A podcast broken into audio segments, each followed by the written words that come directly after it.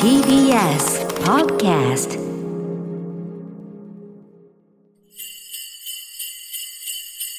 桂宮治。これが宮治でございます。ブラウン管のテレビをつけると、唐草模様の風呂敷を背負って、夢も希望もないよと言って笑いを取っている芸人が映っていた。東京駅に降り立って、希望に膨らむ胸を反らして、一旗あげてやるぞと叫ぶ。あの頃は東京に夢を持って出てくる人がたくさんいたんだな。そんな自分は今持っていた夢を忘れてしまっているかもしれない。今日12月18日は東京駅が完成した日です。おはようございます。夢追い人の桂宮治です。へえ、東京駅今日なんだ。あの、レンガのあの形が。ああ、そっかそっかそっかね。そうですよね。そんなことより、この間ね、あの、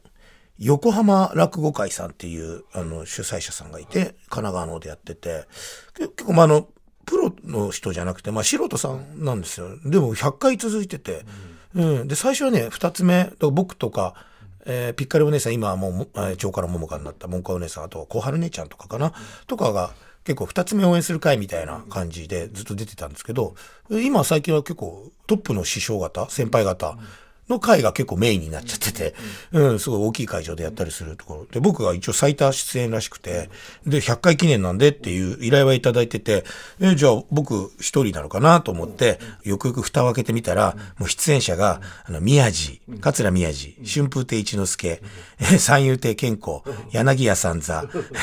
柳家京太郎、すごすぎんじゃねえか、これ。俺を抜かして、俺、俺は関係ない。俺以外、俺以外のその先輩方はもう落語アベンジャーズだよ、もう。信じられない。信じられないですよ。一之輔健康三座京太郎、どうやって集めたこのメンバー いや、でもそれで、その、神奈川の、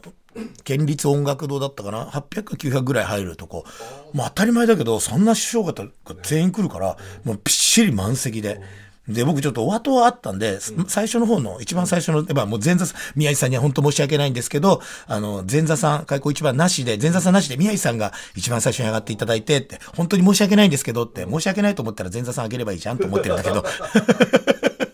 いや、全然全然そんなもんありがたいんでね。はい、どうもありがとうございます。僕でも全然から行きますよ。で、終わった後、ちょっとすいません、あの、終わって終わるんで、あの、ちょっと打ち合わせと、あの、取材みたいなのがあるので、ちょっとお先に失礼しますって出演者に言ったら、100回記念なんて、どうしても写真が撮りたいんですって。あの、さ、全員が集まった。で、京太郎賞取りだから、そんな早くお越しになるわけないし、いや、ちょっと、それは僕的には、写真を撮るためだけに仕事を遅らせるわけにはいかないんで、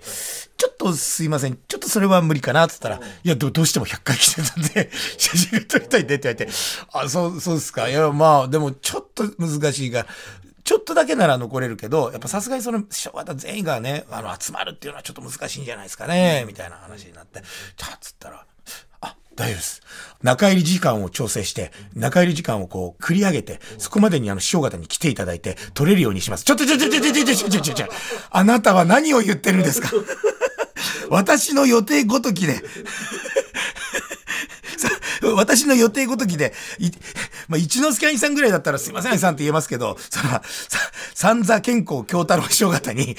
早く来て、しかも中入り、その番組を組み替えて中入りを早く、ちょちょちょちょちょちょちょちょちょちょと、もう分かりましたと。もうそんな撮りたいんだったら、もうちょっとなんとかします、後ろ。だけども、だからもう師匠方に何でも言わないでください、つって。あ、そうですか、分かりました、つって。そう。で、まあ当日行ってね。でももう、やっぱね、楽屋は楽しい。で、か各ね、やっぱコロナを気にしてなのか、今までは結構大部屋にみんなの会だったんですけども、各一人一人が個室の楽屋でバラバラになっちゃってたんですけど、でもやっぱりね、そんなみんな楽屋集まって、なんかパーパー喋ると、やっぱね、ああいう師匠方と喋ってね、一番楽しいですね。うん。で、パーパーやってて、で、すいません、なんかちょっとお先、すいません、今日帰っちゃうんで、みたいな話をしてて、いいよ、みたいな。で、被災者にも、僕個別でね、僕あれですよね、あのすぐ飛び出しなんで、着物じゃなくていいですよねって、あ、大大丈夫です。あの、本当に。あの、師匠方もそんな皆さんあれだと思うんで、みたいな。ああ、わかりました。つって。まあ100回記念なんでね。つうん、じゃあ、じゃあ写真だけ。で、僕の出番終わって、お後が健康師匠だったんですよ。で、その後三座師匠中入りで、一之輔兄さん、京太郎師匠っていう流れだったんですよ。で、僕のこう、こう全番終わって、で、僕、私服に着替えて、健康師匠と三座師匠の落語も終わりました。で、中入りです。で、じゃあ、大部屋みたいなところで、じゃあみんなで写真撮りましょう、行きましょうって、100回記念なんで、もう記念で2年残すんで、わかりましたって言ったら、京太郎師匠もうお入りになってて、その話聞いてて、京太郎師匠が、もう完璧な着物も着てるんですよ。で、一之輔さんこの後の出番だから着物着てるし、健康師匠は常に着物で出入りしてるから、で、動いてらっしゃるから着物着てるんですよ。で、三座師匠は今講座終わったばかりだから着物着てるんですよ。トレーナー着てるの俺だけなんですよ。もう地獄じゃねえかよつって。いやいや、師匠さん、師匠方すいません、僕だけ。つったらもう、み皆さんね、その、本気じゃなくて、もう僕を、ねそれでいじるために、もう京太師匠の、あれ ?100 回記念の記念撮影に、洋服がいいじゃん。いや、ちょっとすいません。ちょっとすいません、すいません。つってもう、健康師匠とか、一之輔さんもうガンガン攻めてくるんですよ。ちょ、ちょ、ちょ、ちょ、ちょ、ちょ、もう今から僕ちょっと着替えて着替えて、いや、そんな時間ないから着替える。いや、すいません。つって。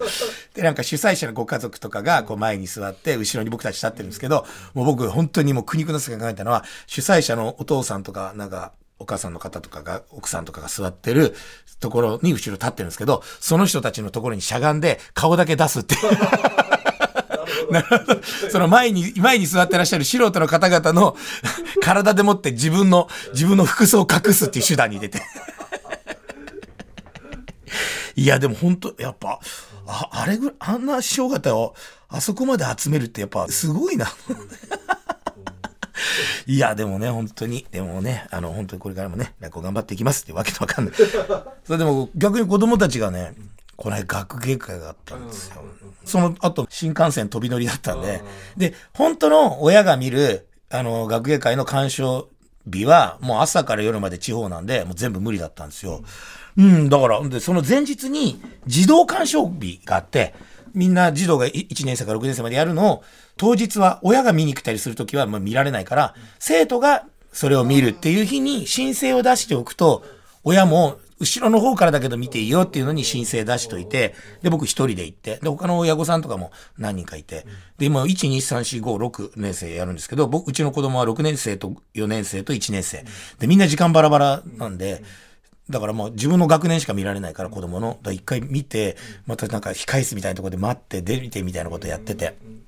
でもなんか、あ見られるんだったらいいやと思って、子供たちもね、特に1年生のかっちゃんは初めての学芸会だし、6年生の長女はもう最後の、うん、あれだから、うん、4年生の次女は普通の学芸会だけど、でも、とりあえずいいやと思ってね、行って、まず1年生からだったんですよ。で、結構離れてるんです。体育館の一番後ろから見るから、で照明巻いてるし、正直自分の子供が、い自分私服じゃなくて衣装着てるから、もう双眼鏡もないからさ、ど、どこが誰だかわかんなくてさ、で、一応なんか学校公演とかも行ってるから、みんな、その生徒さんたちは僕がほら、商店メンバーで、桂宮治で、あの3人の父親っていうのも、そんな大きい学校じゃないから、みんな知っててくれてて、で、他の学年の子たちが、ああ、宮治さんだとか言って言ってくるから、ああ、ねえねえ、これ1年生だよね、かっちゃんさ、どこにいるかわかる？って言ったら、そいつらも他の学年が練習してるとこ見てないから、ちょっとわかんねえな、俺たちも、みたいな。さあ、校長先生が寄ってきて、あ、お久しぶりです。つってあ、宮治さんどうも、って言って、すいません、うちの子供どれだかわかりますかね？あ、あれです、あれです。校長先生に教えてもらって、あ、すがかっちゃん、もう、いや、いやでもよかった。で、4年生も見て、で、最後6年生なんですけど、タイムスケジュール通りだと間に合うんですけど、なんか押してるんですよ。すっごい。でも、全然見られなそうなんですよ。6年生最後の。でも俺絶対見るって言っちゃったのに、えー、どうしようどうしようと思って、こうやってこうやってやってたら、もう全然ダメじゃん、全然ダメじゃん、もう、もう、って言ったら、ありがたいことに6年生の長女は前半だけの出番だったんですよ。で、本当にね、ギリギリ長女の出番が終わって、その役が別の子に変わった瞬間に荷物を持って体育館を駆け出して走って駅まで行って電車飛び乗って東京駅まで行って新幹線乗ってギリセーフだったんです。で帰って徐々に見ら見られたよって。よかったと思って。いやでもなんかやっぱああいうのはもう最後だったんでね。見られてるからでもそういうのが。で、で校長先生、その僕の子供たちが通ってる校長先生がいて、で、そのね、次の次の日ぐらいに同じ品川区内のもっと海側の方の小学校の学校公演だったんですよ。そこ行って、学校公演始まる前に支度してたら校長先生来て、宮治さん、聞きましたよ。長女さんの学芸会、ギリギリ見られたんですってね。校長同士って何の会話してんだ、これ。と思って。もう情報筒抜けで、新幹線間に合いましたか？って。え、何ですか？あの、お子さん通ってる、あの、学校の校長先生から伺いまして、今度うちにあの、宮治さん来るって言ったら、あの、すぐにそういう情報が飛んできまして。もうなんか、な、なんだろうね、プライベートねえなと思って。で、その学校公演のところで、僕の弟弟子の、あの、桂長野寺君っていう、あの、元、のび太くんっていう名前で二つ目になったばかりなんですけど、長野寺君っていう子が、ミャンマーの子なんですよ。お父さんとお母さんがミャンマー人で、で、ミャンマーから日本に来て、えー、板橋かどっかの方で、えー、中国料理屋さんをやってるっていう、ちょっとよくわけのわからない ですけど、ミャンマーの人で日本に来て、板橋で中国料理屋さんやってて、日本語があんまり喋れないっていう、そこで育った子でね、すごいいい子なんですけど、初めて学校公演で二つ目になって、うん体験教室、落語一席やるっていうのはあれなんだけど、体験教室、生徒さんたちに落語のいろはを教えた後に何人かあげて、舞台の上でちょっと小話やらせたり、あとは、あの、お蕎麦をね、こうやって、で、お蕎麦をすするのをやらせたりするっていうのを初めて、えー、ミャンマー人の長司君が、いや、お前大丈夫？ですあの、前座の時にいろんな師匠方のを見てるので、大丈夫だと思いますね。なんかちっちゃなメモ見てて、蕎麦をすす、うどんがどうとか、えー、上下の振り方とかで、ちゃんとメモと、あ、でもこの順番だったらまあ大丈夫そうだから頑張れよって言って、で、前半は低学年の子だったんですよ。2回に分けてて。で、1、2、3年生だったんですけど、初めてやるん。だ。これで、誰かやりたい人！って言って、元気だから、はいっつって、なんか3年生のこととか自分でチョイスして3人ぐらいあげたんですよ。で、1人やらせて、で、2人目の子が男の子だったら、多分3年生だと思うんですけど、じゃあ君さ、あじゃあここ上がって、あのさ、つったら、そいつがいきなり、もう超の字が何にも教えてないのに、ま、座布団ですって、マイクに向かって、パパパパ緊急速報ですにゃにゃワンワンおならプーって言い出したんですよ。もう地獄の学校声なんですよ。で、長の字もね、僕で慣れてる人は、もうとりあえずそれを一回どかして、いろいろ説明したりとかするんだけど、もう長の字テンパっちゃって、え、それは何の小話ですか？いや、小話じゃねえよ、それ。ただ小学生が悪ふざけしてるだけだよ、それ。もう、でも全然テンパっちゃって。あ、でも、そ小話なのえ、もう一回聞きたいですか？パパパパ緊急速報ですにゃにゃワンワンおならぷもう地獄じゃねえかって。もう長の字どうすることもできない。で、それ、その子、もう分かった。もう君分かった。とても素晴らしかった。素晴らしくねえよと思って。とても素晴らしかったじゃねえ。とりあえず一回、おろ、もう袖出から、ちょうどダメダメバズおろせ帰ろ帰ろつって。で、変えて、そしたら次の子あげて、で、次の子は、ちゃんと小話やってくれたんですよ。ちゃんとやってくれたんですよ。はい、じゃあ、3人に大きな拍手って言って、わーってなったら、またそのやんちゃなやつが、マイクのところに来て、パッパパッパ緊急事態ですお前が緊急事態だわと思って。いや、最高のね、あの、落語体験デビュー。いや、本当ね、学校公演はね、もう、本当に、あの、やっぱ慣れてないと、そういう子ね、本当いるから、もう、いやでも、千代の字くん、あの、初めての学校公演の、えー、体験教室、もう一生の思い出になったと思いますよ。もう、何なんだろう、あの、パパパパ、緊急速報です。にゃーにゃーワンワン、おならぷーって、誰のギャグでもないし、何の脈絡もないし、すっげえ楽しかったな、あれ。いや、本当に。いやでもね、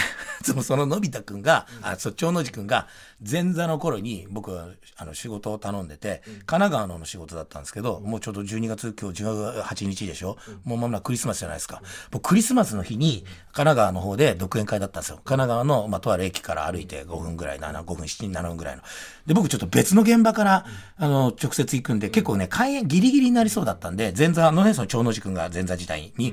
あの、前もって、ちょっと早めに行って、あの、音チェックとか照明チェックとか全部やっといてもらっていいかな、主催者さんにも言ってるし、僕と君二人だけだから、わかりましたつって。で、僕電車で向かってたんですよ。そしたらなんかメールが入ってきて、長野内くんから、さ、兄さんすいません。あの、ちょっと、ギリギリになりそうです。つって。え、な、な、なんで？ど、どうしたの？って。あの、すいません。僕あの、家からその現場に向かうときに必死に稽古していたら、神奈川に向かう予定が埼玉の方に向かってましたと。お前、逆じゃねえかっつって。いや、クリスマスだぞっつって。ちょっと、ちょっと、どうす、とにかく急いで来てくれと。俺ももう間もなくで着くから、ちょ、ちょっと分かったから、急い、急いで来てくれ。で、俺行ったらもうギリギリだったんですよ。で、長野塾はまだ全然来ない。で、パって、またショートメールみたいなで、しかし連絡先しなかったんで、その時まだ LINE 交換してなかったから、あいつ年在で。それ見たら、あの、今、急いで見てますと。何々という、なんか、大宮の奥の方の、埼玉の大宮の奥の方のなんか、なんかローカル線かなんかの駅、お前どうやってそこ行ったんだよみたいな。なんかどうやってそこ行ったかわかんない。でもミャンマーの子だからしょうがないんですよ、もう。でもとにかく急いで来てくれと。もうとにかく俺やっとくからと。あ、わかりました。急いで行きます。つって全部支度終わって、もう間もなく開演するんですよ。で、またメール来たんですよ。お来たな、何分に着くどうやって来るんだお前は。それだけ教えてくれって言ったら、はい、今調べましたら、何々という駅から大宮までタクシーで行きます。大宮から東京駅まで新幹線で行って、そっから何々線で横浜まで行って、横浜から乗り換えて何々の駅行って歩いてきます。到着は何時頃ですって来たんですけど、その時間がもう落語会独演会の中入り後の時間なんですよ。来なくていいわ、この野郎っつって。お前前座が何してくれてんだっつって。中入り後に、お前のためにね、客席温めといたよ。ふざけんなバカ野郎っつって。一応、一応周知なってるわ、もう俺。もうだからもう、ちょっと分かったと。もう今日クリスマス。もうとりあえずあの、ショートメールでもうちょっといいと。分かった。あのもう今日は来なくていいと。もうあの今から来てももうやることないし、最後着物畳むぐらいだけど俺一人で別にいろんな現場行って自分で着物畳むから、もう今日はちょっと来なくていいと。で、来たら来たでもうお礼も払わなきゃいけないから、払うのもイライラするし。もうそんなの知らんと思って、もう来なくていいですと。もう家帰ってくださいと。つったら、その少年君から、とすいませんでした、愛さん。いや、でも、行きます。あの、顔だけでも出させてください。お願いしますっていう、こういうやりとりが2、3回こう、普通だったらあるじゃないですか。すぐに、分かりましたって来たんですよ。おい。諦め早いな、ミャンマーの方。だからちょっと僕もイラッとしたんで、あ、そうか。でも、と、とりあえずイラッとしたんで、あの、すぐにメールで、あ、うん、本当に大丈夫だよ、気にしなくて。ね。で、今日はクリスマスだから、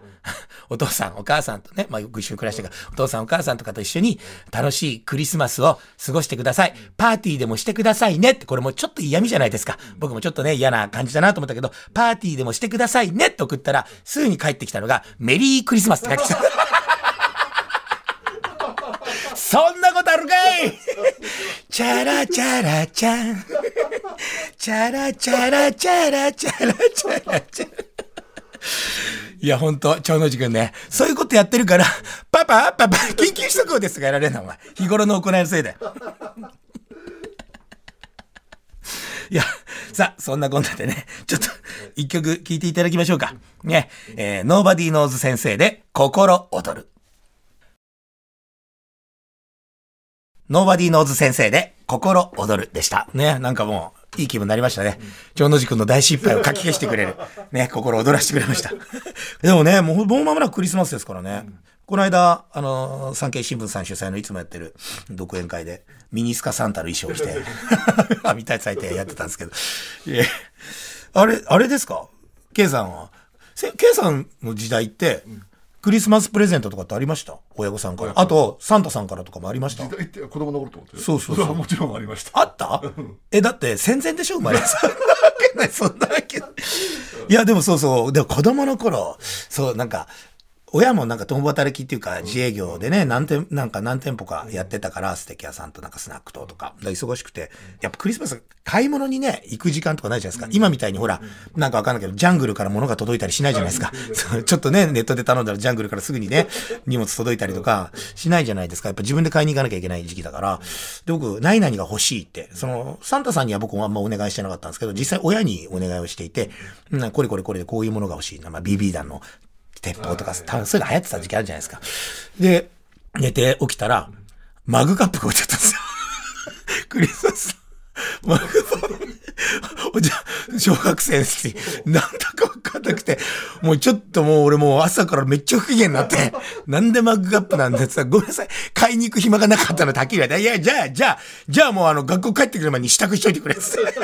寝て、寝て起きてあるシステムなのに、なんかもうマグカップ、じゃあもうせめてマグカップもいらないよね。マグカップを買いに行く時間はあったんだと思ってさ。いやいや、でもそうそう、でもなんか、うちの子供って子供3人いるから、うん、もっとちっちゃい頃、今、だから6年生、4年生と1年生で、だからでもクリスマスの時とか、うちのベランダ、バルコニーのところ出ると、うん、そのなんかベランダのところにあの人工芝僕引いてて、そこでなんか遊べるようにしてあるんですよ、外のところで。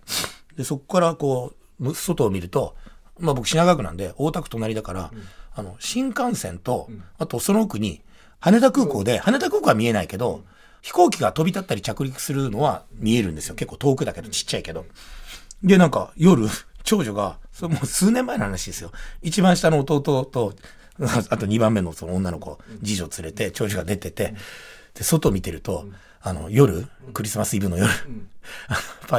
家のパーティー終わった後、飛行機が、あの、飛び立つと、もう飛行機の形は見えないんだけど、赤い、翼のところについて赤い光とかだけは見えるんですよ。まだ幼稚園生だった長男に向かって、勝利かっちゃん、かっちゃん、見てごらん見てごらん。長女はあれ飛行機だって分かってんだよ。見てごらん。ほら、サンタさんがどんどんプレゼントを持って飛び立っていくよ。そし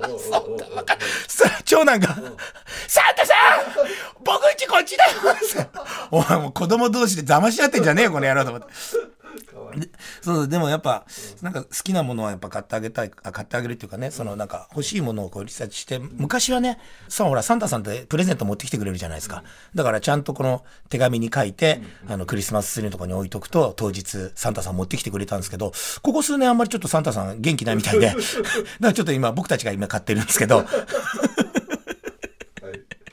い。やいやそれでね長女が一番上がまだちっちゃい時幼稚園行かない、3歳ぐらいの時かな。何欲しいわかなって言ったら、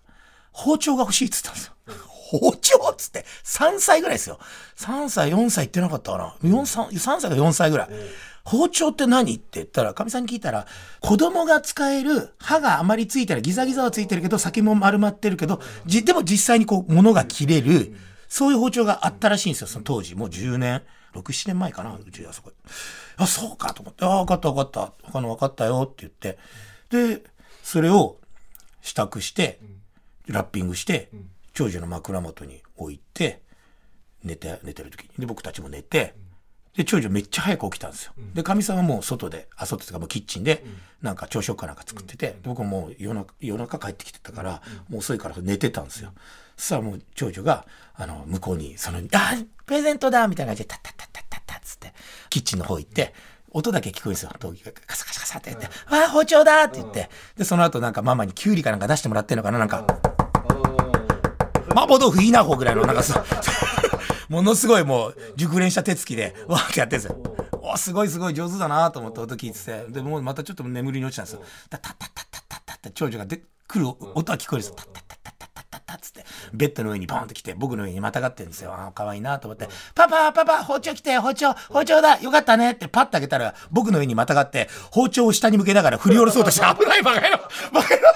郎なんで俺、なんで俺クリスマスの日にイエス・キリストが誕生した日に俺殺されなきゃいけないんだって。っていうのが僕のクリスマスの思い出。で、僕昔、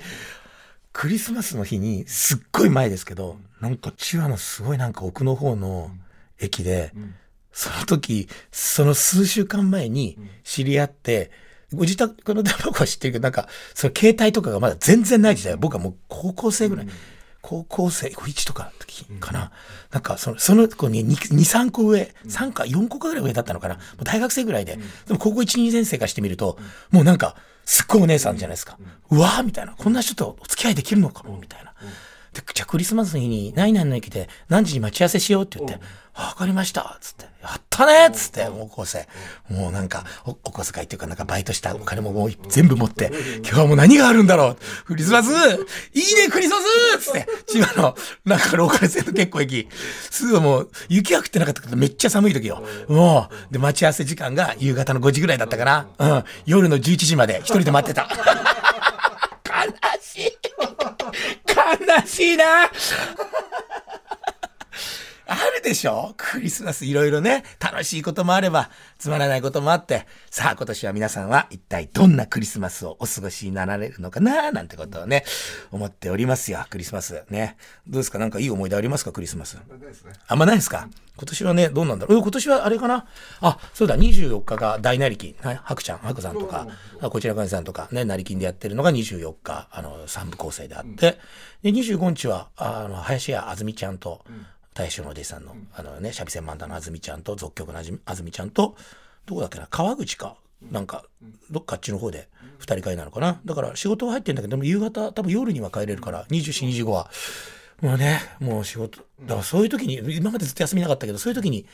一緒にいられるからね。そうだ。そうだ、それまで頑張ろう。座布団10枚も取ったし、24、25は家族と過ごそう。大なり金の第3部は僕いないよ。い いよね、みんな。帰ります。さあ、皆さんも素敵なクリスマスをお過ごしください。ということで、番組ではあなたからのメッセージをお待ちしております。アドレスは、myaji905-tbs.co.jp みやじ 905-tbs.co.jp 皆さんの家庭の悩み、仕事の悩み、連絡、相談、何でもいいので送ってください。本当皆さんあのすいません。どんな苦情とかでも構わないので、メールください。お願いします。また、過去の放送はすべて、ポッドキャストで聞くことができます。ツイッターのハッシュタグは、これ、みやじです。これがひらがなで、みやじが漢字です。さあ、そろそろお別れのお時間でございます。本日の放送は、クリスマスシーズンになると、イルミネーションの通りを避け、迂回して帰宅し、イブの夜には絶対にカップルがいないと思われる赤ちょうちに飲みに行く T ディレクターがラストクリスマスを口ずさみながら編集しました。聖なる気持ちで聞いてください。だって別に奥さんいるからいいじゃん、そんな。ねディレクターの S さんの方はね、きっと一人ぼっちだと思うんですけど、ねすいませんね、なんか他のいろんな方が今日いる時に限ってそんなこと言っちゃう。うわ、S ディレクターがめっちゃこっちに睨んでるよ。後ろの人たちはわかんないと思うけど、S さん怖えな ということで、また来週素敵なクリスマスを桂宮治でございました。夕方は焦点。